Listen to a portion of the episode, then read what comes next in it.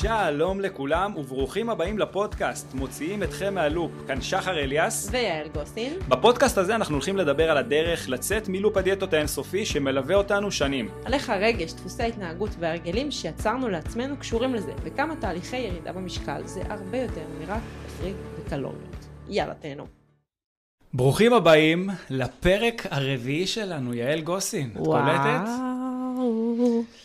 טוב, היום אנחנו הולכים לדבר על משהו מאוד מאוד מעניין. לא פעם ולא פעמיים אנחנו שומעים ברשתות על המושג הזה של אנחנו מוציאים אתכם מלופ הדיאטות האינסופי, שאגב אנחנו גם אומרים את זה, נכון, כן? נכון, זה המוטו. ומצד שני אנחנו רואים אנשים שנשאבים ללופ הזה over and over, זאת אומרת עושים דיאטה אחר דיאטה ונכשלים, ואנשים יכולים למצוא את עצמם 20 שנה בלופ הזה, ואפילו שמענו גם יותר, נכון? נכון, לגמרי. עכשיו, התהייה היא אם האם אנחנו באמת יכולים לצאת מלופ הדיאטות האינסופי, או שזו קלישאה שיווקית. גימיק. גימיק. כן, שלאחרונה הוא גם נהיה מאוד מאוד טרנדי. טרנדי, נכון. טוב, אז אני יכול לספר לכם על עשרות נשים שגם אנחנו מלווים וגם אני ליוויתי בעבר בקליניקה שלי, שבאמת הצליחו לצאת מלופ הדיאטות האינסופי. אבל אנחנו לא הולכים לדבר עליהם עכשיו. למה? כי ממולי עומדת מישהי שהרבה מכם מכירים אותה, יעל גוסין, שהולכת לספר את הסיפור שלה פה, איך היא יצאה מלופ הדיאטות האינסופי אחרי מאבק בלתי פוסק. יעל, בא לך לשתף אותנו כמה זמן היית בלופ הדיאטות? וואו. לא חשבתי על זה כבר הרבה זמן, כמה זמן, אבל נראה לי באזור מגיל 14 עד לפני 4 שנים. וואו, 4 שנים. מגיל 14 עד לפני 4 שנים? 3 שנים, לא, כן. זאת אומרת, כמעט עשור שלם. תשמע, גם אני, קשה לי להגיד איזושהי נקודת סיום, אתה יודע, שפה יצאתי מלופ הדיאטות, כי אין אחת כזאת באמת, זה תהליך שנבנה ונבנה ונבנה. אבל אני יכולה להגיד לך שמגיל 14 ההתעסקות הזאת בדימוי גוף ובדיאטות הייתה שם. אולי אפילו לפני. כאילו זה התחיל מזה שאמא שלי לוקחת אותי לדיאטנית של הקופה. מה היה שם? איזה תפריט היא הביאה לי? אני לא באמת זוכרת. אני רק זוכרת שהיה את זה. ואז היה שומרי משקל. ושיטת הנקודות הזאת. וכל הזמן הייתי בניסיון לרדת במשקל. אני אפילו כבר לא זוכרת גם מה היו התוצאות של הדיאטות האלה שעשיתי בילדות, בנעורים שלי. אבל יש משהו אחד שאני באמת באמת באמת זוכרת. וואלה, אני לא סגורה על זה אפילו שאתה יודע את זה, אתה יודע? שירו. הייתה איזו תקופה מאוד מאוד מאוד קיצונית, בגיל לדעתי 16 או 15, משהו כזה, שהייתי מגיעה למכון, רצה 10 קילומטר בערך 4 פעמים בשבוע, מכניסה בערך קציצה אחת ומלפפון אחד ביום. ביום. ביום. אני לא ידעתי את זה. לא ידעת את זה. ביום. כמה זמן זה המשך? בערך חודש וקצת. כמה ירדתי? 8 קילו. 8 קילו. 8 קילו בפאקינג חודש, חודש וקצת. שזה מטורף, כן? מטורף, וואו, איזה כיף, 8 קילו. הייתי כל כך מבסוטה מהתוצאה, אבל בלב שלי ידעתי שאני עושה משהו שכאילו כל כך לא תקין. עזוב, זה לא שנחשפתי לעולם הזה, הייתי כולה ילדה בת 15-16, אבל אני זוכרת את השיחות שלי עם אמא שלי, על זה שהיא רצתה לקחת אותי לאשפוז, שלא הייתה מוכנה לשמוע, באמת לא הייתי, גם את הקציצה הזאת, אמא שלי הייתה מגישה לי את הקציצה הצהריים שהייתי מחכה לה, הייתי מחלקת אותה לבערך 80 חתיכות, באמת, כדי כאילו להעט את הרגע שבו הקציצה תיגמר. להגיד לך איך אני זוכרת שיצאתי מזה וזה, נראה לי פשוט נכנעתי לרעב? לא, לא, לאמא שלי. אוקיי. בקשות כאילו של לבכי, כאילו כל ההיסטריה והדרמה שהייתה בבית סביב זה. אני רוצה רגע לקחת אותך, דיברת על גיל 14, זה גיל מאוד מאוד מוקדם, למרות שאנחנו רואים את זה עכשיו אפילו בגילאים הרבה יותר מוקדמים. מה הסיבה שבגללה הלכת לדיאטנית בקופת חולים. הרגשתי לא טוב, הרגשתי תמיד, אני פה מעלה עוד נקודה, אני 1.78 מטר, סבבה?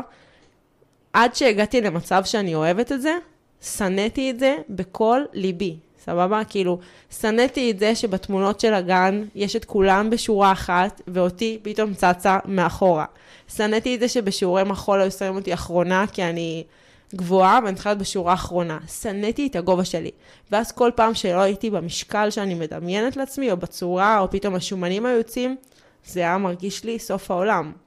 וזה לא שעכשיו, בגיל 14 הייתי איזה עודף משקל מטורף. ממש לא. זה נשמע שכאילו לגמרי היית במצב תקין. במצב תקין. לא הייתי רזונת. והגובה קצת תייתע שם. והגובה תייתע, ועוד משהו שתייתע, זה שאני כל החיים רקדתי.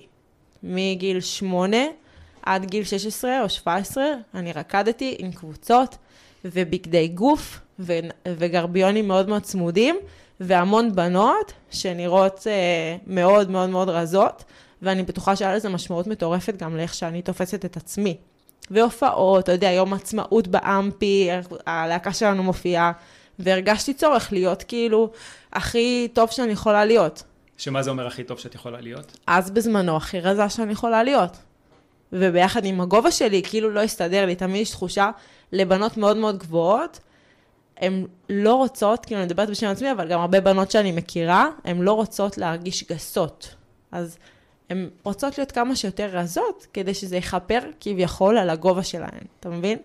כן. אז זה מאוד מאוד מאוד השפיע.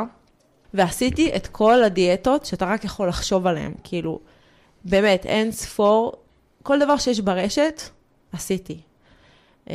וכל פעם, אני חושבת שהחוויה שלי מול דיאטה... את יכולה לתת דוגמאות למה מה עשית? וגם החוויות שלך מתוך הדיאטות האלה? סיפרת על אחת של...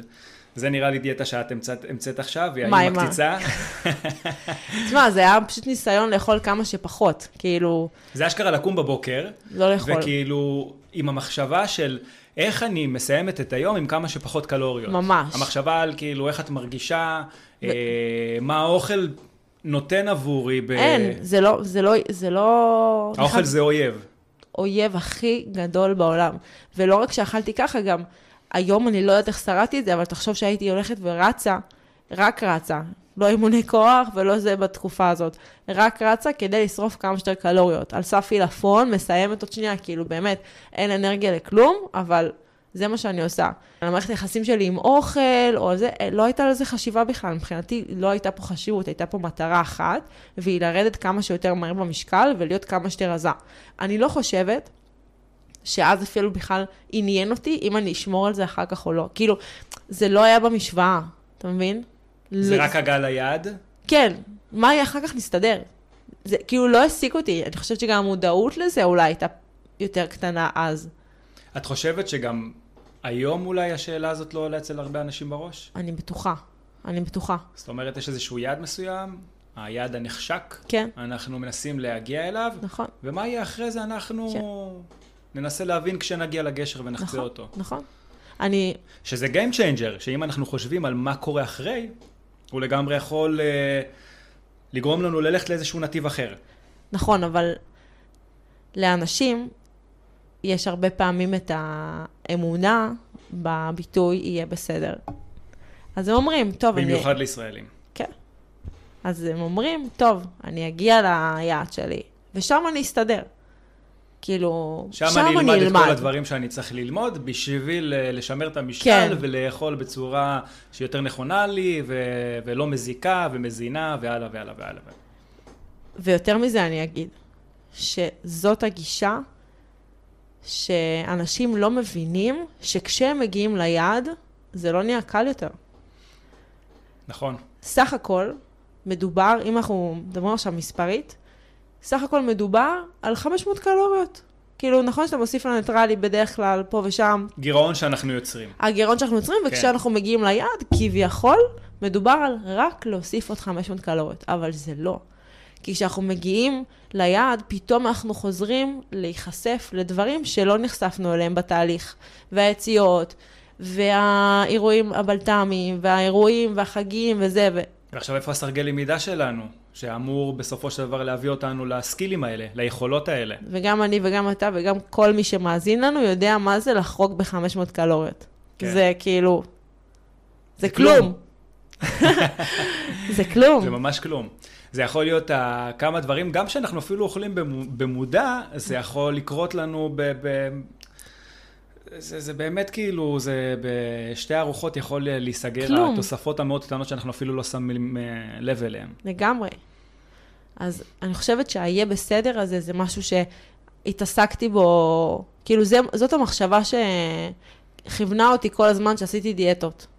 עכשיו, אני לא יכולה להגיד לך שאני 100% זוכרת בדיוק מה היה בכל דבר ובכל דיאטה, כי באמת עשיתי עשרות דיאטות, אבל אני יכולה להגיד חד משמעית שהכל היה כישלון בסופו של דבר, כי מה זה הצלחה מבחינתנו? לשמר את המשקל. ופה עשיתי שוב ושוב ושוב, ואם הגעתי למצבים האלה, כנראה שזה לא הצליח, בכלל לא.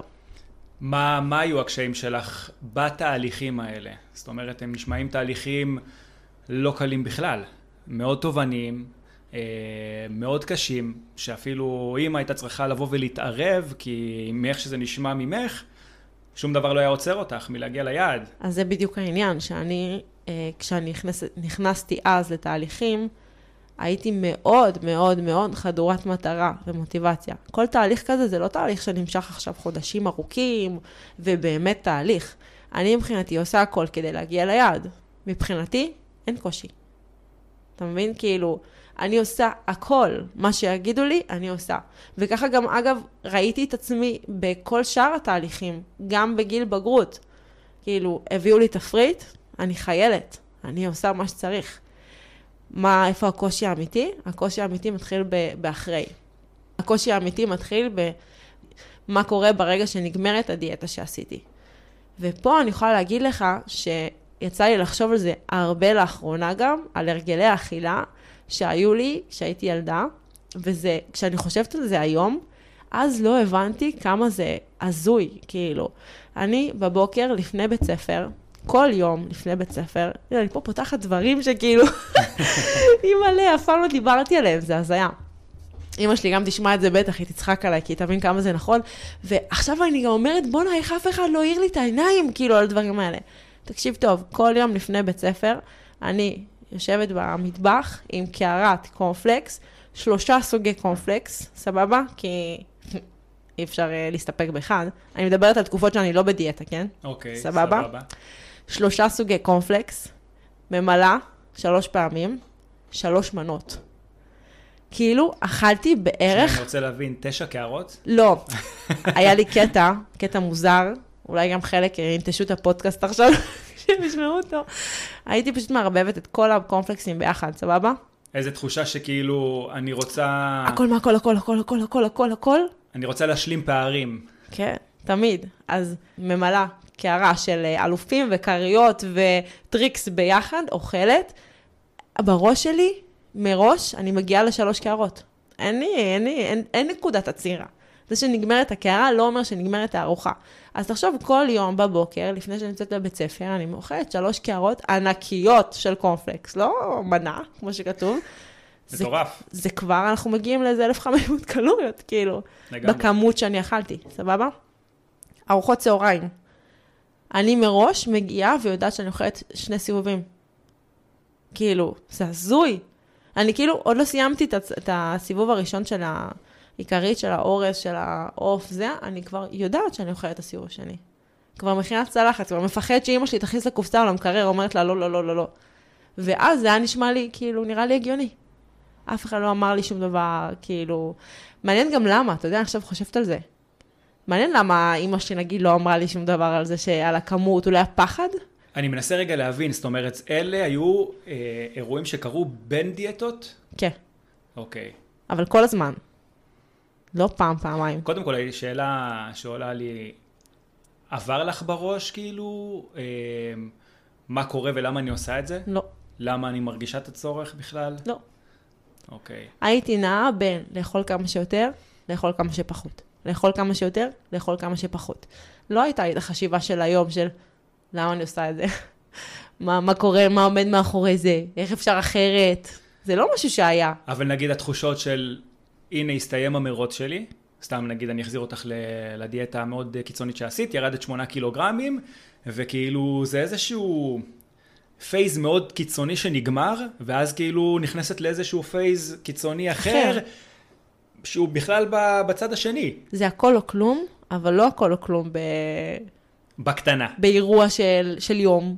זה הכל או כלום לתקופה של חודשים. אני, פעם או שלוש אני מדברת על זה ככה. אני כאילו קולטת תוך כדי נופל לי הסימונים, כמה זה הזוי. את יודעת ממה שאני יצא לי הרבה פעמים לראות, זה שיש איזושהי תקופה מסוימת שהרבה מאיתנו נקריב לטובת הירידה הזאת, אנחנו נגיע ליעד, ואז בתפיסה שלנו בכלל, איזה הרגלים, איזה דפוסי התנהגות, אנחנו לא רוצים לשנות שום דבר, אנחנו הגענו ליעד, אנחנו משחררים, במודע יש לנו איזשהו איקס זמן שאנחנו נעבור, עד שאנחנו נגיע למקום שבו הנורה האדומה שוב דולקת, אנחנו מרגישים עוד פעם לא נוח עם עצמנו, ובום, נכנסים ללופ הזה שוב. זה הרגיש לך שאת... לגמרי. ששם היית בסוג של המשחק הזה? לגמרי, אני חושבת שגם היום מאוד פעלתי מהחלון זמנים הזה, שאני כאילו, אוקיי, אני לא בדיאטה, אני לא במוד הזה של לתת כל כולי, אז אני אהיה בקיצון השני. יש בזה היגיון מאוד גדול, כן? כן. תחשבי כמה אנרגיות, כמה זה היה סוחט ממך. מלא. לבוא ולתת את כל כולך, זה נשמע שכאילו היית חושבת על זה 24/7. עזוב, זה, כן, זה לא רק אנרגיות בפן הפיזי, המנטלי, אני כאילו לא זוכרת איזשהו רגע שזה לא היה אישו מבחינתי, אתה מבין? לא בבחירת חולצות בית ספר, לך כאילו אחורה, לא בשיעורי ריקוד, תמיד אתה מול מראה גם, אתה רואה את כולם בשיעורי מחול, כאילו לא בשום סיטואציה. זה העסיק אותי כל הזמן. ושנים הייתי ככה, מה זה שנים? גם בצבא, גם בצבא. יצא לך לחשוב רגע, מה כל הדבר הזה גבה ממך? כי תשמעי, את מדברת פה על 9 שנים, קשוחות, שאני מאמין שהיו שם המון המון ויתורים בדרך. תשמע, אני לא רוצה לדבר על מה זה גבה ממני אז, מה זאת אומרת לא רוצה? אני לא באמת זוכרת, סבבה? כאילו, הכל נורא מאורפל. כשאני מדברת על הילדות והנעורים שלי, אני לא בטוחה, אבל אני כן יכולה להגיד לך מה זה גבה ממני בזמן הצבא, או בשנים שאחרי הצבא, כי זה משהו שהוא הרבה יותר טרי עבורי, ואני באמת יודעת להגיד. אז קודם כל, ספונטניות לא הייתה שם בשיט, סבבה? אם אני בתהליך, ובחיים שלי נהייתה לי תדמית מול חברים שלי, שאני כל הזמן בתהליך, סבבה? אני לא יוצאת, ואם אני יוצאת, אני יוצאת ושותה רק כל הזירו, כי הוא לא תראה אותי אוכלת עם החבר'ה, או שותה, ואם אני עושה את זה, אז אחרי זה, אוי ואבוי מה שקורה בבית, ולא לדבר על דייטים, שאני נמנעת, כי אם לא תכננתי את הדייט בערב, ולא שמרתי את הקלוריות, ולא התכוננתי לזה, אז זה לא קורה, ומעבר לזה, אני חושבת ש... הרבה, הרבה, הרבה מההתפתחות האישית שלי לא קרתה, כי הייתי עסוקה בדיאטות ובלרד במשקל. אז לא היה לי פנאי בכלל להתעסק בדברים אחרים. זה מטורף. כן. זה מטורף, זה כאילו לשים את הזרקור על דבר אחד שהוא אמנם חשוב לך, אבל כאילו זה להתעלם מכל שאר הדברים שאת כל כך רוצה להשיג. זה ניהל אותי. איזושהי התעלמות. התעלמות לחלוטין. אני יכולה גם להגיד לך, כשיצאתי מהלופ, כאילו נגיע לזה תכף, אבל הקפיצה בהתפתחות האישית שלי, ובכמה שאני לומדת ומתמקצעת ועושה דברים חדשים, זה היה כאילו קפיצת מדרגה, כאילו כל החיים חיכיתי רק למקום הזה שיהיה לי את האנרגיות, בשביל להתעסק במשהו אחר. בוא נדבר רגע על מתי זיהית, שאת כבר לא יכולה להתמודד עם כל זה לבד, ובעצם פנית לאנשי מקצוע. את יכולה להצביע על הנקודה הזאת? יש לך איזשהו... אני יודע שאני לוקח אותך ככה אחורה בזמן. אני חושבת שאנשי מקצוע היו לאורך השנים והיו הרבה, ואני חייבת להגיד פה שאני באמת לא חושבת שזה קשור אליהם, העובדה שלא הצלחתי, ומכל אחד שהייתי איתו למדתי ולקחתי המון. כאילו, אני באמת חושבת... שעכשיו שאני מסתכלת אחורה, אני שוב שמה בצד הדיאטה הקיצוניות של גיל 14, 15, 16, והולכת טיפה יותר קדימה, באמת שמכל אחד למדתי, ואני לוקחת כל תקופה כהזדמנות ללמוד משהו חדש. מכל אחד שהייתי איתו, באמת למדתי בטירוף מלא דברים. אבל לא הייתה שם איזושהי הערה מהצד שלי, שאני כאילו צריכה לעשות... איך באמת לצאת מלופדיאטות. כן, איך אני צריכה לעשות דברים אחרת. אבל אם אני שנייה חוזרת אחורה, אני כן זוכרת איזשהו רגע ששם מבחינתי נפל לי הסימון, שכאילו, די, זה לא יכול להיות ככה יותר, אין סיכוי, אין מצב שאני נותנת לזה יד. מה הרגע הזה? תודה ששאלת שחר. אני אספר סיפור עכשיו, אני בטוחה שיהיו פה מלא מלא מלא בנות שהזדהו איתי עם הדבר הזה. אז בצבא אני יצאתי עם בן זוג תימני, סבבה, ולבן זוג התימני שלי היה אוכל מאוד מאוד מאוד מאוד מאוד טעים בבית, זאת אומרת שכל שבת היינו דופקים קובנות וג'חנונים, מלא מלא מלא. בצקים. מלא, ואיזה אוכל, סבבה, כאילו, אבל בואי, זה לא היה ג'חנון, זה היה 3 ג'חנונים, וזה לא היה, כאילו, ג'חנונים עד שנגמר, כאילו, בקטע כזה, וזה היה מלא מלא מלא אוכל. באמת אני זוכרת איזשהו שישי אחד, שבו קיבלתי כף מצלצלת על כל מה שקורה בחיים שלי, סבבה. היינו אחרי ארוחת שישי אצלו בבית, והלכנו להתארגן ליציאה עם חברים שקבענו מראש. יציאה מאוד מאוד כיפית, כביכול תוכננה הרבה זמן מראש, והגעתי לשלב בחירת הבגדים, ואני שמה עליי איזושהי חולצה ומכנס, מסתכלת במראה, ואני פשוט נגאלת ממה שאני רואה במראה. אני פשוט לא, כאילו, לא מבינה מה קורה, לא מזהה את הגוף שלי, ואני אומרת, טוב, אולי זה הבגדים. זה כאילו המחשבה הראשונית שהייתה לי. עוד בגד, עוד חולצה, עוד מכנס, מחליפה פה, מחליפה שם. כעבור 45 דקות, כל הארון היה על המיטה, ואני הייתי מפוצצת בדמעות והיסטריה. איך הגעתי למצב הזה? ואיך אני נראית ככה? וניגלתי מעצמי ולא האמנתי למה שאני רואה. באמת לא האמנתי. ומה עשיתי? ביטלתי את היציאה. חבר שלי אז בזמנו רצה בערך להרוג אותי. לא יודע גם איך להתמודד עם הסיטואציה, כאילו שאני בוכה בגלל איך שאני נראית, ושום דבר, שום דבר לא נראה עליי טוב בעיניים שלי. ואז החלפתי את הבגדים שלי לאיזה פיג'מה אקסטרה לארג' שלו, כדי שאני לא ארגיש את הגוף שלי, ושאני אהיה בגדים רחבים כזה, והכל יהיה מטושטש. נכנסתי למיטה והלכתי לישון. ואז הבנתי, נפל לי הסימון בבוקר למחרת. אחרי כל הבכי של הלילה, שאשכרה נתתי לדבר הזה לנהל אותי ברמות הכי גבוהות שיש. לא יצאתי עם חברים שלי, הפסדתי ערב כיפי, הפסדתי חוויה, הפסדתי זמן איכות עם הבן זוג שלי ועם חברים שלנו, באיזשהו בילוי, בגלל שאני לא אוהבת את איך שאני נראית. פתאום כאילו שמת למאזניים, מה את מפסידה מול הדבר הזה? אני חושב שזאת הייתה הפעם הראשונה. באמת שהבנתי כאילו את המחיר שזה גובה ממני. עכשיו זה לא שזה לא קרה בעבר. פשוט... פה הבנת את הדברים שאת מפסידה. כן. הם פשוט עלו לך. כן. אני חושבת שבעצם החשיבות שלהם, גם זה היה פעם ראשונה שהייתי בזוגיות באמת רצינית, והחשיבות של זה פתאום הייתה יותר גבוהה, וכשאני לא יצאתי, וכשהפסעתי את הזמן איכות הזה, וכשהפסעתי את הבילוי ואת החוויה הזאת, פתאום זה כאב לי. באמת כאב לי שזה קרה, ועוד בגלל משהו כזה. זה לא שעכשיו אני חולה ופשוט הפסעתי. זה קשור אליי נטו, לתחושות שלי ולמצב שאני הבאתי את עצמי אליו. בבוקר המחרת עזרתי מלא אומץ והייתי על המשקל, שזה גם משהו שאני מנעתי ממנו לאורך כל התקופה שיצאתי איתו, בערך 1.5 שנה. אתה יודע, אני יודעת שאני כבכל בראש שלי עושה משהו לא בסדר, כן? ולא רוצה להתאמת עם המציאות. ואז עליתי על המשקל, כי הבנתי שדי חלס, כאילו, אי אפשר, חשכו עיניי, עוד בכי, עוד היסטריה, עוד מאות, אבל כאילו בשלב הזה, זה היה יותר תקווה, מאשר תסכול. כי אז החלטתי להרים טלפון לך. זה השבת. היי. כן. אני לא אשכח בכלל את היום הזה, באמת, אני זוכרת את הסיטואציה, כאילו, איך אנחנו יושבים על הספה, את המיקום, זה כאילו היה ממש רגע מכונן עבורי. כשהתקשרתי, שלחתי לך הודעה במסנג'ר, ואתה מתקשר אליך, והתקשרת אליי, וקבענו להתחיל תהליך ביחד. ובעצם איתך גיליתי את העולם של התזונה הגמישה, שזה משהו שלא גיליתי בעבר, וזה כאילו פתח לי, וואו, עפתי לשמיים. כאילו לא ידעתי שפתאום האסור והמותר טיפה הצטמצם לי, אתה מבין? הצלחתי לשלב דברים שאני אוהבת ושוקולד, אבל חשוב לציין שזה עדיין היה בגדר הדברים שאני בטוחה בהם.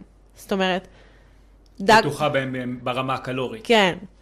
פתאום דג בארוחת שישי אצל אמא שלי, זה כאילו, רגע, שנייה. זה עדיין היה אתגר, אבל פתאום לשלב שוקולד? מה? באיזה דיאטה עשיתי את זה בעבר? כאילו, זה מבחינתי היה... וואו. וואו, הייתי כאילו בטירוף על זה. והלך לי ממש טוב. נכון? זה היה לפני הטיסה שלי לדרום אמריקה. כמה ירדת שם במשקל? ירדתי בערך 12 קילו. זו הייתה הפעם הכי הראשונה הכי דומיננטית שכאילו, וואו, ירדתי 12 קילו. אני זוכרת גם את התמונות שעשיתי. של לפני ואחרי. כן, ועוד תמונה כזאת שיש בגינה של אמא שלי. כמה מבסוטה הייתה לפני הטיול בדרום אמריקה. טירוף. הגעתי ליעד. הרגשתי מדהים. שקלתי אז 69, וגם זה מבחינתי לרדת מה-70, זה כאילו היה איזושהי מטרה שאני כאילו חייבת לראות בעיניים שלי את ה-6. ועד שזה לא היה לא נרגעתי. והגעתי לזה, לפני שטסנו לדרום אמריקה. ואז בדרום אמריקה, פתאום נחשפתי להמון המון המון אתגרים חדשים, שלא נחשפתי להם פה בתקופה שלי איתך. הייתי בין צבא לטיול, הייתי בבית, הכנתי לעצמי את האוכל, הייתי מאוד מדויקת, הייתי מאוד מסורה לתהליך. גם עם השילוב והדברים החדשים שגיליתי, עדיין היה לי את השגרה שלי. להגיד את האמת, לא זוכרת כך מה היה אז עם יציאות וכאלה, אבל אני כן זוכרת מהשיחות שלי איתך גם שכזה, שיצא לי לאחרונה סתם, לא יודעת מה, חיפשתי איזו הודעה בוואטסאפים שלנו, וכאילו הגעתי אחורה, ויש שם הודעות היסטריות שלי, על המשקל, על משהו שאכלתי, הודעות ממש ממש ממש בהיסטריה. ולמרות כל זאת, הגעתי לדרום אמריקה ממש מבסוטה, אבל נחשפתי לדברים שכאילו, לא נחשפתי לזה לפני. פתאום מלא שפע, פתאום מלא חברים, מלא סיטואציות חברתיות שלא ידעתי להתמודד איתם בכלל, לא ידעתי להגיד לא, לא ידעתי גם, וואלה, גם בתהליך שלנו אז לא ידעתי מה זה סובה ורעב, כי הוא לא עניין אותי באמת. נכון, נכון, לגמרי. זאת אומרת, באותו זמן, אני לא היה לי את האפשרות בכלל לתת לך איזה שהם כלים שהם, אני התחלתי דרכי, אני אספר לכם קצת, כדיאטן ספורט. ועבדתי גם עם ספורטאים ועם כאלה שהם רוצים להתעסק בפיתוח גוף, ובאתי מהעולם המאוד מאוד מדויק הזה. עם זאת, אני מאוד האמנתי בפלקסיבל דייט, שזה התזונה גמישה, ולשם גם חשפתי את יעל. אבל לא הייתה לי אפשרות באותו זמן לתת ליעל איזה שהם כלים בנוגע להקשבה למנגנון רעב סובה, אכילה קשובה ומודעת, איך מתמודדים מול אכילה רגשית, כי קודם כל הייתי די בתחילת דרכי. לא עניין אותי בכלל התחום הזה, אני הייתי מאוד מוכוון מטרה, גם אני ספרתי קלוריות, הייתי, את יודעת, בחיתוב, בלשמר את האחוזי שומן שלי, ולא היה, פשוט שם כאילו נעצר הידע שיכולתי להעניק לך, ואז הגיעה דרום אמריקה, ושם בעצם קיבלת את הסתירה שלך. סתירה מצלצלת, זאת אומרת, שמתי לב שאני עולה במשקל, ואכלתי על זה סרט מטורף גם תוך כדי, וגם במקום עצמו זה מאוד מאוד מאוד מנע ממני ליהנות במלוא חוויה מסיטואציות מסוימות. כאילו כל מה שחשבתי זה שאני רק עולה, וזה מה שניהל אותי גם שם. לא הצליח לנהל אותי ברמת ההחלטות, אלא ברמת התחושה והבאסה שהרגשתי. ואני גם זוכרת שכזה, היה לי את הג'ינס הזה שנכנסתי אליו בארגנטינה, שזה היעד הראשון בטיול, והבטחתי לעצמי שאני נכנסת אליו גם אחרי הטיול, ובמקסיקו כבר כאילו, הוא לא עלה לי על הירך, סבבה? לא יודעת להגיד כמה עליתי בטיול הזה, אני רק יכולה להגיד שאמא שלי לא כל כך זיהתה אותי כשחזרתי לארץ. באמת, ואמא שלי, הפתעתי אותה. הולכת לשדה, לוקחת מישהי אחרת באיסוף. תקשיב, הפתעתי אותה. חזרתי מדרום אמריקה, אמרתי לאחי שיאסוף אותי, הפתעתי אותה, ראיתי את האלם על העיניים שלה. כאילו, ואני כזה, וואו, ואמא שלי, אני מרגישה את החוסר נעימות הזאת. עכשיו, אני לא משימה אותה, כן, אני מדברת עליי. אני ראיתי את האלם של וואו, מה קרה? כאילו, מה היה שם? מה אכלת? ואני באמת זוכרת את הסיטואציה שם, אפס הקשבה לגוף, אפס מודעות. לרמות רעב ולסובה שלי, או לחשקים שלי. מבחינתי תמיד החשקים היו תמידיים. מה שיש על השולחן אני אוכלת. לא משנה מה. וכשחזרתי לארץ, חזרתי לדעתי, אם אני כזה מסתכלת עכשיו וכזה משווה, לדעתי באזור ה-15 קילו יותר, אולי אפילו קצת יותר. זה מטורף. ב5 חודשים. העליתי יותר ממה שירדתי. כן. ואז חזרתי, והבנתי שגם התהליך הזה נכשל. כאילו, ושוב, לא מאשימה אותך. לא, לא, אבל בסדר. אני לגמרי גם מבין את זה, כאילו, יש גבול כמה את יכולה להיות עם הדיוק, וכמה את יכולה להיות באותו תפריט מסוים. עכשיו אני אשאל אותך. גם לבלרוסית יש גבול של יכולות ומוטיבציה. עכשיו, תגיד לי אתה, מתי נפלה לך ההבנה שמה שאתה עושה אז בזמנו הוא לא מספיק? כאילו, ראית אותי? אף לא דיברנו על זה. מה היו התחושות שלך? אני לא יודע אם התהליך שאת עברת גרם לסימון הזה ליפול, אבל אני התחלתי דרכי בתור דיאטן שגם עבדתי עצמאי וגם הייתי שכיר. עבדתי באיזושהי חברת ספורט כזאת שאני לא אציין את השם שלה, ובכל אופן, כשהתחלתי, פתחתי את הקליניקה שלי, ואז ככה זה תפס נפח הרבה יותר גדול, והתחילו להגיע מכל קצוות הקשת, בין אם זה אימהות בנות 50, שפחות מעניין אותם תזונת ספורט, והן באות עם איזשהו מטען שונה מאותם ספורטאים שרוצים לשפר ביצועים, או לחטב את הגוף שלהם, ומאוד מאוד ממוקדי מטרה. 6% שומן. 6% שומן, כן. ואז כאילו, את יודעת, אני יושב מול בן אדם, ואני נותן לו את התפריט תזונה. ואז חוזרת אליי בפגישה הבאה, וכאילו, כלום לא קורה. מה זה כלום לא קורה? היא עולה במשקל. עכשיו, אני רגיל לעבוד עם אוכלוסייה שהיא מאוד ממוקדת מטרה. בלרוסים. כאילו, בלרוסים. 70% היו בלרוסים. שהם פשוט כאילו היו יסמנים. מה שאתה אמרת, הם ביצור. חיילים שלך. חיילים, מה זה חיילים שלי? חבל לך על הזמן.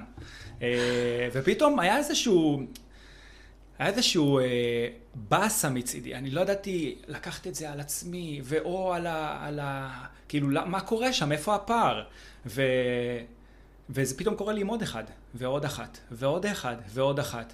ואני זוכר שהיה לי פה איזשהו משבר כזה, ששקלתי לסגור את הקליניקה. אשכרה, לא יודעת את זה. בחיי. בואו אנחנו מגלים דברים חדשים בפודקאסט הזה. אני אגיד לך גם למה, כי איפשהו מעבר לקטע של הסבבה, היו כאלה שכן הצלחתי איתם וכאלה שלא, זה לא היה בגלל הכישלון עם אותם אנשים. אוקיי. מתישהו הגעתי לאיזשהו שלב שהרגשתי כבר חוסר סיפוק ממה שאני עושה. וחיפשתי לתת עוד איזשהו, גם לעזור לאלה שאני לא מצליח לעזור להם. ולנסות להבין לעומק מה קורה שם. כאילו, למה אני לא מצליח להניע אותם לפעולה?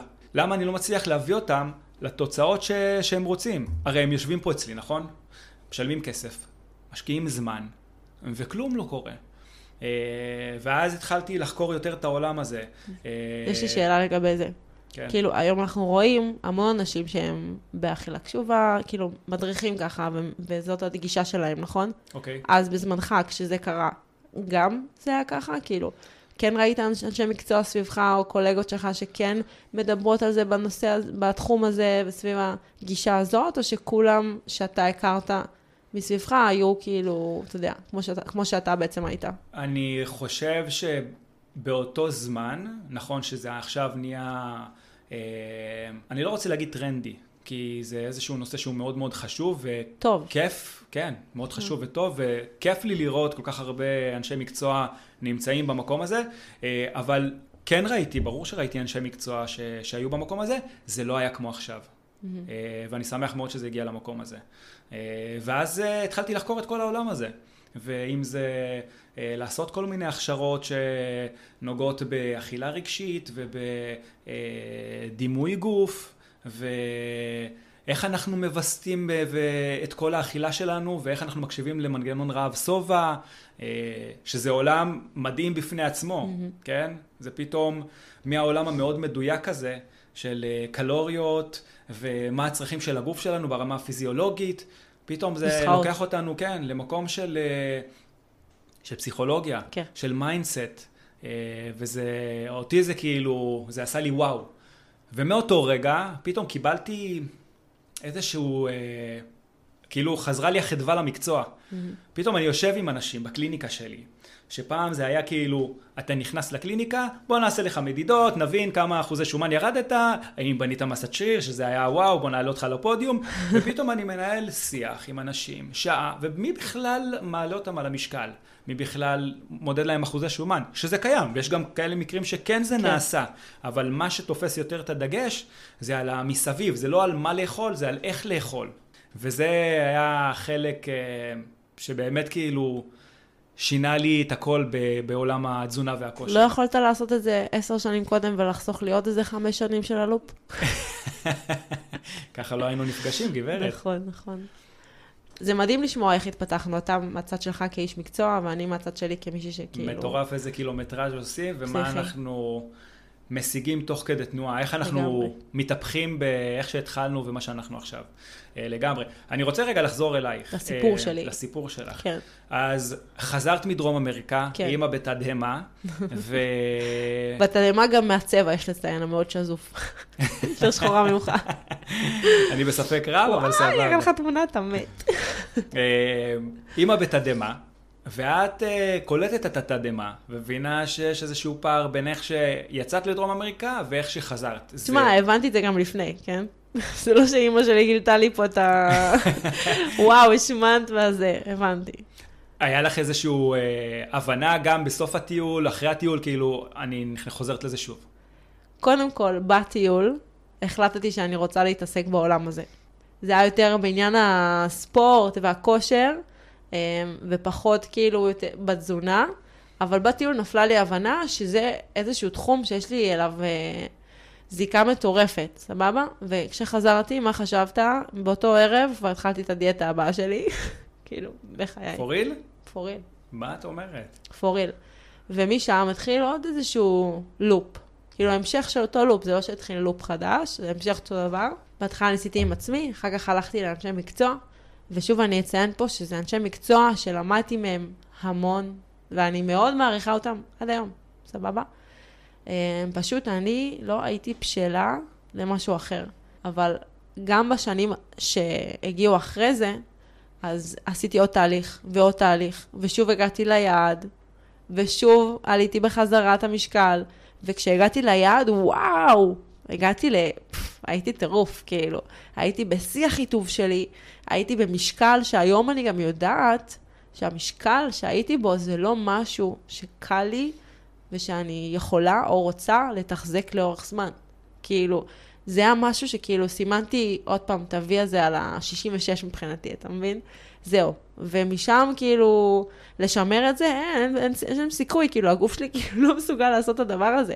זה היה ממש מעט מדי עבורי, וכמובן שאחרי שהגעתי ליעד הזה בפעם הראשונה, עליתי הכל בחזרה, ושוב אחרי זה שוב הבנתי שאני צריכה לעשות עוד תהליך, ושוב עשיתי אותו תהליך, ושוב עליתי בחזרה. וכאילו בראש שלי, עדיין לא היה משהו שהוא לא בסדר, אתה מבין? כאילו לא הבנתי... האפסנדאון הזה שכאילו את יוצאת ונכנסת. אני כאילו יודעת שזה לא בסדר, אבל כאילו בראש שלי אני לא מכירה משהו אחר.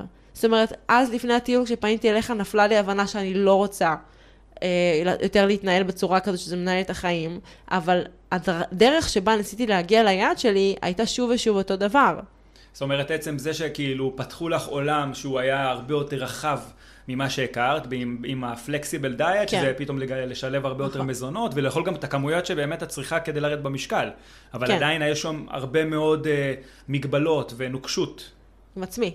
כן. כן, אני יכולה לספר לך אפילו, בוא ניקח את זה לקיצון, אנשים יהיו פה עכשיו בעלם, כמו שאתה היית בעלם, והיית בעלם, נכון? לגמרי, לגמרי. אני אספר את זה שהנה בתהליך האחרון שלי, כביכול, בלופ, נקרא לזה ככה, שהגעתי ככה ליעד הכי טוב ונראיתי מדהים וזה, החלטתי שבאותו ערב שבו אני מסיימת את החיתוף שלי, אני עושה צ'יט דיי, סבבה? וחיכיתי לצ'יט דיי הזה, אני רציתי לעשות חגיגה, סבבה? רציתי שאיזה 20 חברים יבואו, נזמין טריליון פיצות, ונאכל כאילו בטירוף. וזה מה שדמיינתי לעצמי. לא משנה מה קרה בסוף, כולם מבריזו, נשארנו שניים. קיץ של אביה. מה זה קיץ של אביה? אני חוגגת סוף חיתום, מבחינתי זה היה כאילו התחלה חדשה, דרך כאילו, מבחינתי זה הייתה חגיגה. יום הניסויים שלי לא יהיה כזה מרגש.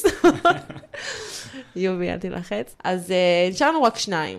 אני עם הפומו שלי, עם המגבלות, עם הדיוק המוגזם שהייתי איתו בחיתוב, הייתי חייבת לטעום מכל הפיצות שתכננתי עצמי בראש שהיינו 20 אנשים, אתה מבין? אז מה, כמובן שאני הזמין... עדיין הוזמנה כמות של 20 אנשים. הוזמנו 4 מגשים. היו 2 אנשים. הכל נאכל.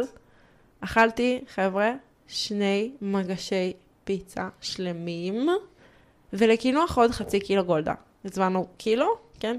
הזמנו קילו. וחלקנו חצי וחצי. אני עדיין בעלם. אני בעלם עצמי, אני כאילו לא מאמינה שאני אומרת את זה.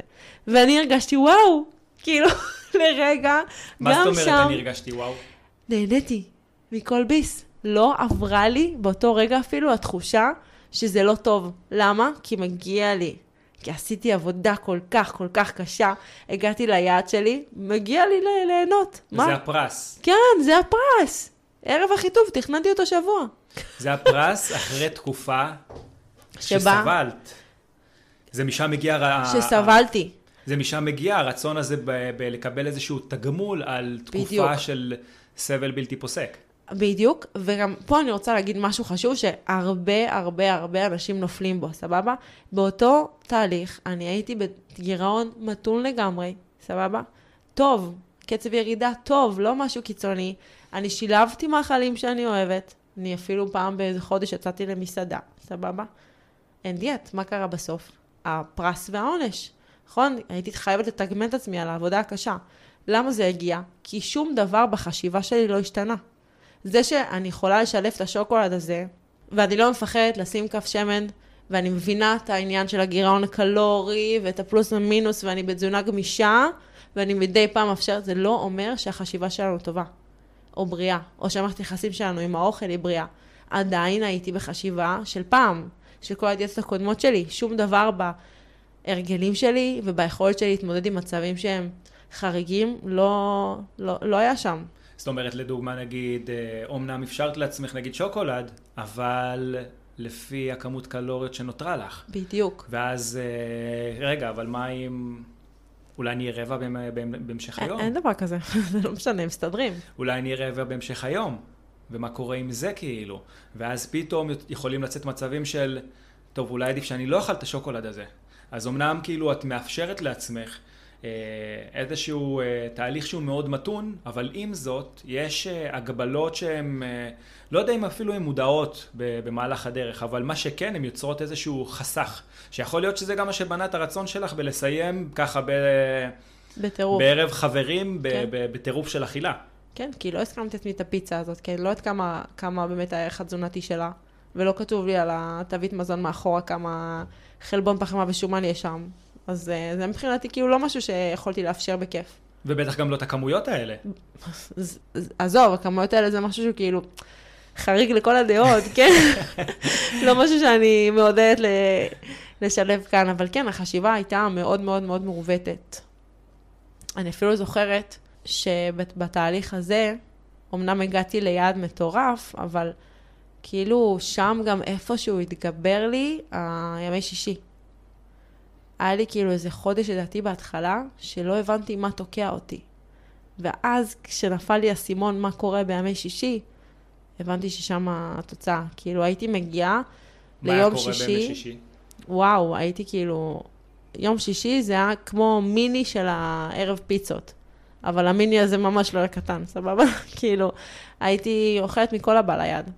הייתי מגיעה במחשבה שאני הולכת לעמוד בתפריט שלי, סבבה? מגיעה מאוד כאילו חדורת מטרה, אמא, אל תשימי שמן בירקות שאת עושה לי בתנור, ובבקשה להביא לי חזה עוף, ולהכין לי את כל הסביבה כביכול בצורה טובה, שתעזור לי, ואז כשאני אוכלת את הביס מהחלה, שקרץ לי שמה, זהו. נפתח הסכר. זהו, כאילו המצבים שהגעתי אליהם בארוחת שישי, אני אומרת לך, עד עכשיו בחיי יש צמרמורת שאני מדברת על זה, זה לא נורמלי להגיע למצבים האלה, הייתי, אני זוכרת ימי שישי, שאחרי ארוחת שישי, הייתי נשכבת על הספה עם כאב בטן, שבאמת, לא משהו כאילו, לא משהו הגיוני. כאב בטן שאני לא מסוגלת לקום, לנסוע באוטו הביתה. לא לנהוג, לשכב מאחורה, לא מסוגלת. כואב לי ברמה קשה. וכאילו, זה חוזר לעצמו פעם, אחרי פעם, אחרי פעם, אחרי פעם. וזה היה בהתחלה של התהליך, סבבה? ואז הבנתי שמשהו לא עובד פה. כאילו, מה זה הבנתי? המשקל לא זז, הקצב לא כמו שאני צריכה. ניסינו להבין מה לא עובד עם האיש מקצוע שהייתי איתו. עלינו על ימי שישי, ואז החלטתי להיות יותר מדויקת. פחות נתתי יד לאכילה הזאת ביום שישי. זאת אומרת, הייתי בה ממש חדורת מטרה, כמו חיילת. ואז אני חושבת שזה גם מה שגרר את הערב פיצות אחריו. אתה מבין?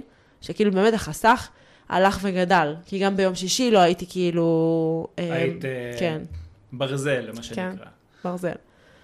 וזה כאילו, וואו, לא... זה היה מטורף, באמת. ואחרי התהליך הזה, כשעליתי שוב במשקל, אחריו, פה כבר איפשהו אחרי 200,000 פעם, הבנתי שרגע, שנייה, כאילו... משהו לא עובד. שנייה, פאוז, דלית שנייה על הכל, מה קורה פה? שוב לתוציא כסף, שוב לשלם איש מקצוע, שוב זה... ופה גם התחיל לי התהליך של ההתפתחות האישית, סבבה? של ההשקעה בעצמי, של הספרים, של המדיטציות, של 5 בבוקר, של פתאום להשקיע בעצמי יותר. ועבדתי על המנטלי שלי, על המוח שלי, על הצורה שבה אני חושבת על דברים אחרים בחיים שלי, בדרך של ההתפתחות האישית הזאת, ופתאום כאילו היה חסר לי את הדבר הזה גם בתזונה, אתה מבין? כאילו אני כל כך... נפתחת לעולם הזה של החשיבה ושל לצאת מהקופסה וכאילו להתפתח ולהתקדם, וכאילו איפשהו בעולם של התזונה אני נשארת תקועה בדברים שלא עבדו לי, לא עובדים לי כבר שנים. ואז התחלתי לסגל עצמי עוד כלי, עוד איזה טקס קטן, דברים שיעזרו לי פה, את חוק 5 שניות, כל הדברים שעובדים ממש ממש על החשיבה. ולא בהכרח התעסקתי במה אכלתי ובכמה קלוריות יש בזה. והתהליך הזה שאני מספרת עכשיו, זה כאילו נשמע כאילו זה קרה ביום, אבל זה נפרס לאורך כל כך הרבה זמן. פשוט כל פעם חיפשתי עוד איזשהו משהו קטן שיכול לעזור לי באירועים, לעצור את הבולמוסים שהיו לי, שהם היו ברמות מטורפות, נדבר על זה גם בהרחבה מתישהו, אבל היו לי בולמוסים, אלוהים ישמור, באמת, בתדירות מטורפת. וכל פעם מצאתי עוד משהו קטן ועוד משהו קטן שיעזור לי, ואיכשהו אספתי את זה לכדי רשימה של דברים שאני יודעת שהם מועילים לי וטובים לי, ואין להם שום קשר לקלוריות, או לחלבונים, או לאימונים. זה נטו ההתנהלות שלי מול הדבר הזה עם עצמי. ואז פגשתי אותך שוב. ובאמת מהמקום הזה, כשראיתי שזה עוזר לי, שכאילו פתאום, פתאום אני יודעת לעצור בולמוס אחרי 500 קלוריות, ולא אחרי 5,000. ופתאום אני באה הביתה, ווואלה, אני לא יוצאת כל כך מפוצצת מהארוחה. אני יוצאת מפוצצת, אבל לא באותה מידה. ופתאום אני מאפשרת לעצמי יותר, עם הרבה יותר חמלה כלפי עצמי. והדברים האלה היו בשבילי ניצחונות מטורפים, כי פתאום נפל לי באמת האסימון למה חסר כל הזמן הזה. וכשראיתי שזה עבד, וזה עובד, הבנתי שזאת הדרך שבה אני צריכה להתמקד ולפתח אותה, ולחזק אותה כדי להצליח לצאת מהלופ הזה. אחת ולתמיד באמת. והתהליך הזה לקח מלא מלא זמן, ועד עצם היום הזה הוא קורה. כאילו זה לא משהו שעכשיו אני יכולה להגיד בחד משמעית בוודאות, אני לא בלופ יותר, שזה מטורף. לגמרי מטורף. זה מטורף, אני לא בלופ, אתה בעצמך רואה את ההשתדרגות שלי, מאז גם שפתחנו... שהתחלנו לעבוד על העסק. שזה כאילו... לא שפתחנו, נכון. כן, נכון. את לגמרי במיינדסט אחר כשפתחנו את העסק, אבל כן. כבר מההתחלה שהתחלנו לעבוד. היה לנו איזה 2 של בנייה של העסק. כן. ואני יכול לספר איזשהו סיפור? בטח. טוב, אז אני זוכר שאני ויעל ככה יושבים שעות על גבי שעות, קריאת מחקרים ומחשבה על איך אנחנו מפתחים את באונס ואיזה כיוונים זה תופס, ו... טוב, יאללה, בוא נעשה הפסקה. והולכים לאכול איזשהו, אני לפחות, הולך לקנות לי איזשהו ארטיק, יעל רק מתלווה אליי, היא לא ידעה אפילו שאני רוצה לקנות איזושהי גלידה, ואני קונה לי כזה קוקילידה, ואני אומר לה כזה, יעל, בא לך איזשהו משהו, ואני רואה כזה איזושהי תהייה כזה בראש, והיא אומרת לי, תביא לי את הכי דל קלוריות. אמרתי לה, מה הכי דל קלוריות? מה בא לך לאכול? אמרתי לי, תביא לי את הכי זה, ואם אין כלום אז עזוב, כאילו אל תביא לי. אני זוכרת, הייתי באוטו. והיום... היום, קוקי לידה ביד של גברת יעל גוסין. נכון מאוד. באמת מכל ביס. לגמרי.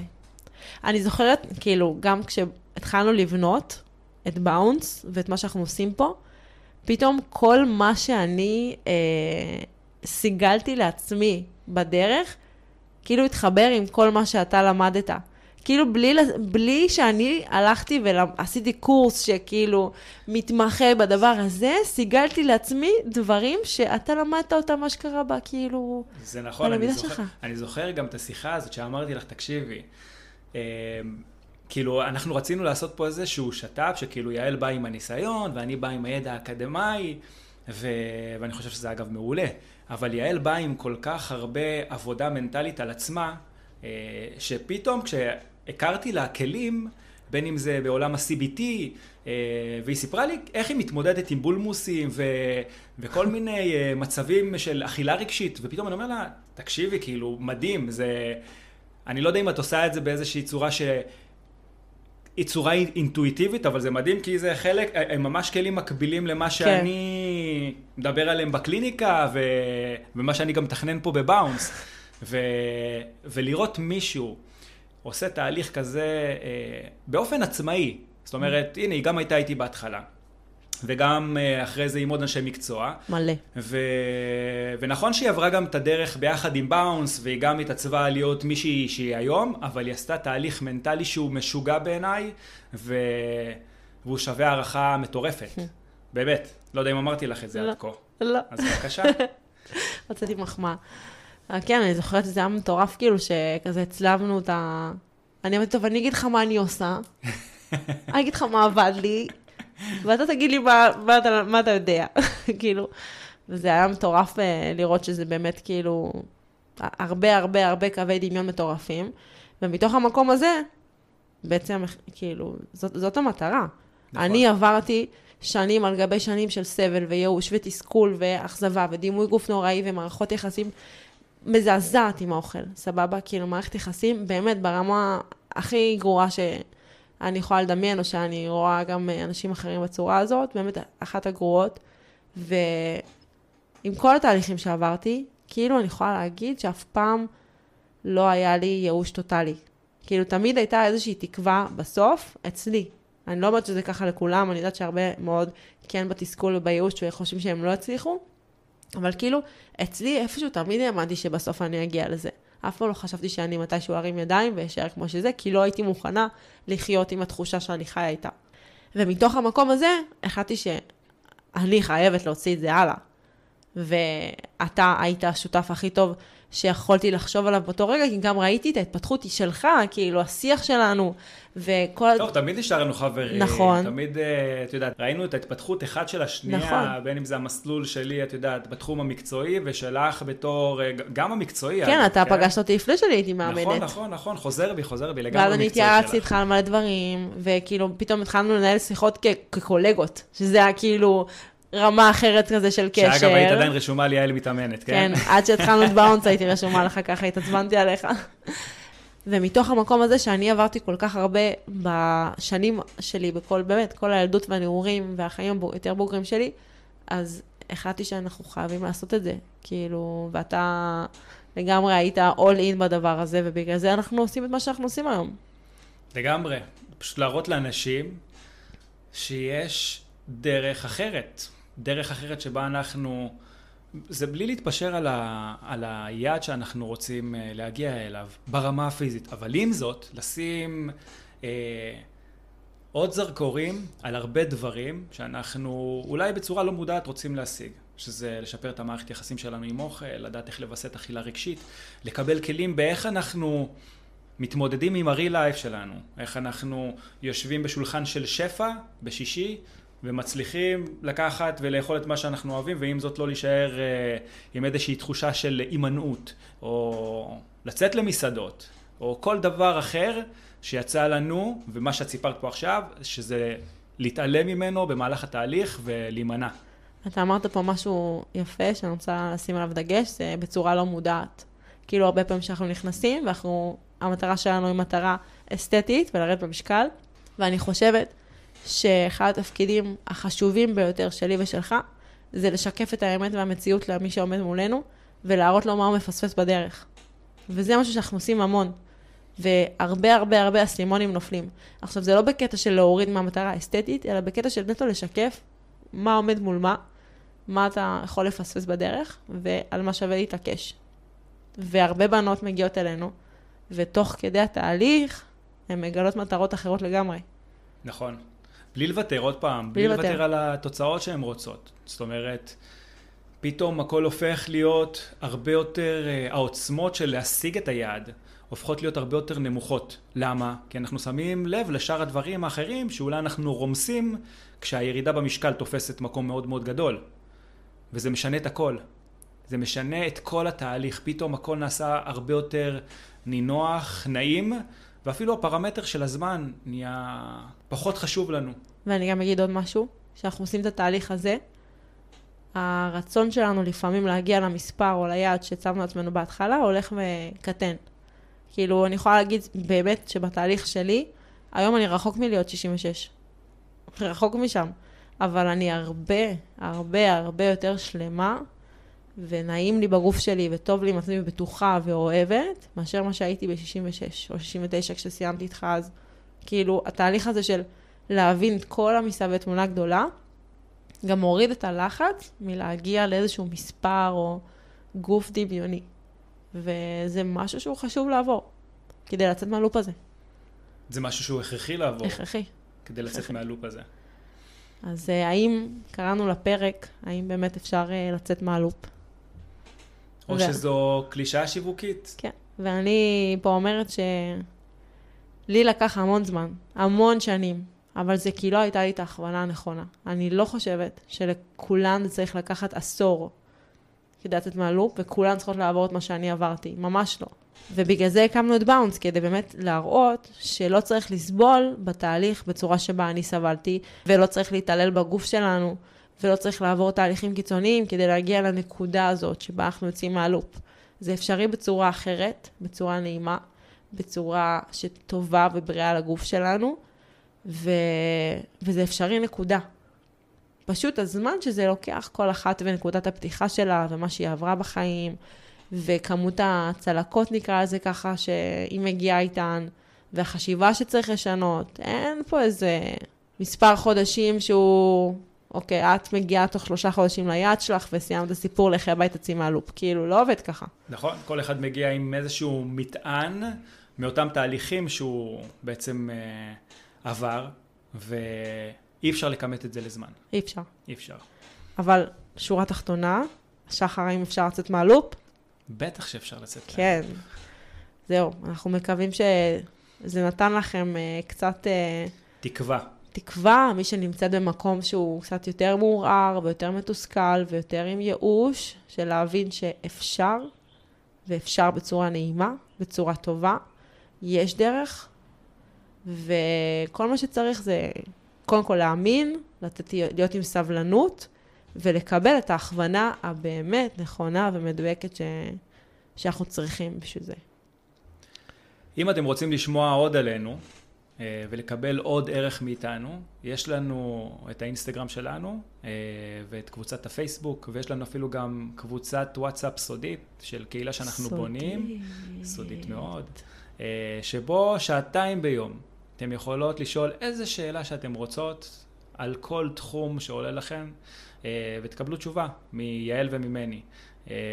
אז הלינקים יהיו בתקציר של הפרק, ואנחנו נתראה בפרק הבא, יעל. עוד דבר אחד אחרון, אהבתם, נהניתם, וואלה, לקחתם משהו מהפרק הזה, תעשו טובה, תשלחו לאיזה חברה או חבר שישמעו ככה, ותדרגו אותנו, תכתבו את התגובה פה למטה שנראה, לנו זה יעשה טוב על הלב, ויעזור לנו להוציא עוד פרקים בהמשך. היה כיף, גוסין. מאוד. אליאס. יאללה ביי. יאללה ביי.